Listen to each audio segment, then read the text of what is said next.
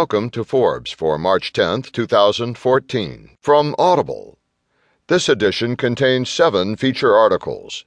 In the cover story, we'll tell you about Facebook's Sheryl Sandberg and the rise of women billionaires. The biggest group ever of new women billionaires swells their ranks to new highs in both numbers and percentage, just over 10%. Leading the charge, a new Facebook billionaire who wants more women to follow in her shoes. Also, inside the 2014 Forbes Billionaires list, facts and figures. The ranks of the world's billionaires continue to scale new heights and stretch to new corners of the world. Our global wealth team found 1,645 billionaires with an aggregate net worth of $6.4 trillion, up from 5.4 trillion a year ago. Next, James Packer's next big gamble is on Hollywood. At 46, Packer is finally emerging from the long shadow of his father, the late media mogul Kerry Packer, to come into his own as Australia's second richest person, with an estimated fortune of $6.5 billion. Then, Ukraine, a mistake Moscow will regret.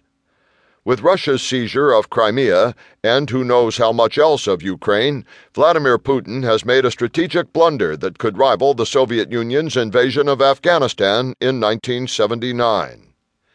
We'll also tell you about Charlie Ergen's long winning streak nine key moments. He rose from blackjack hustler to media king with bold gambles and shrewd hedges. Now Ergen's got a $15 billion fortune and 14 million subscribers to his Dish network, plus almost as many enemies.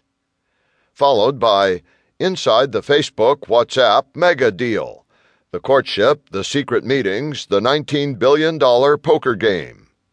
Buying the world's biggest and most reclusive messaging service took more than just money months of gaining its founder's trust, and a promise of independence.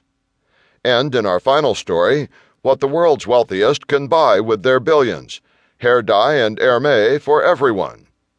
Billionaires buy crazy toys. Financier Leon Black reportedly threw down $120 million for Edvard Munch's The Scream, and Oracle founder Larry Ellison shelled out an estimated 300 million building the fastest sailboat in the world.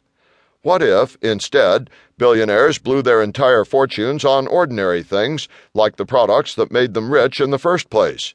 We did the math to see what their billions could buy.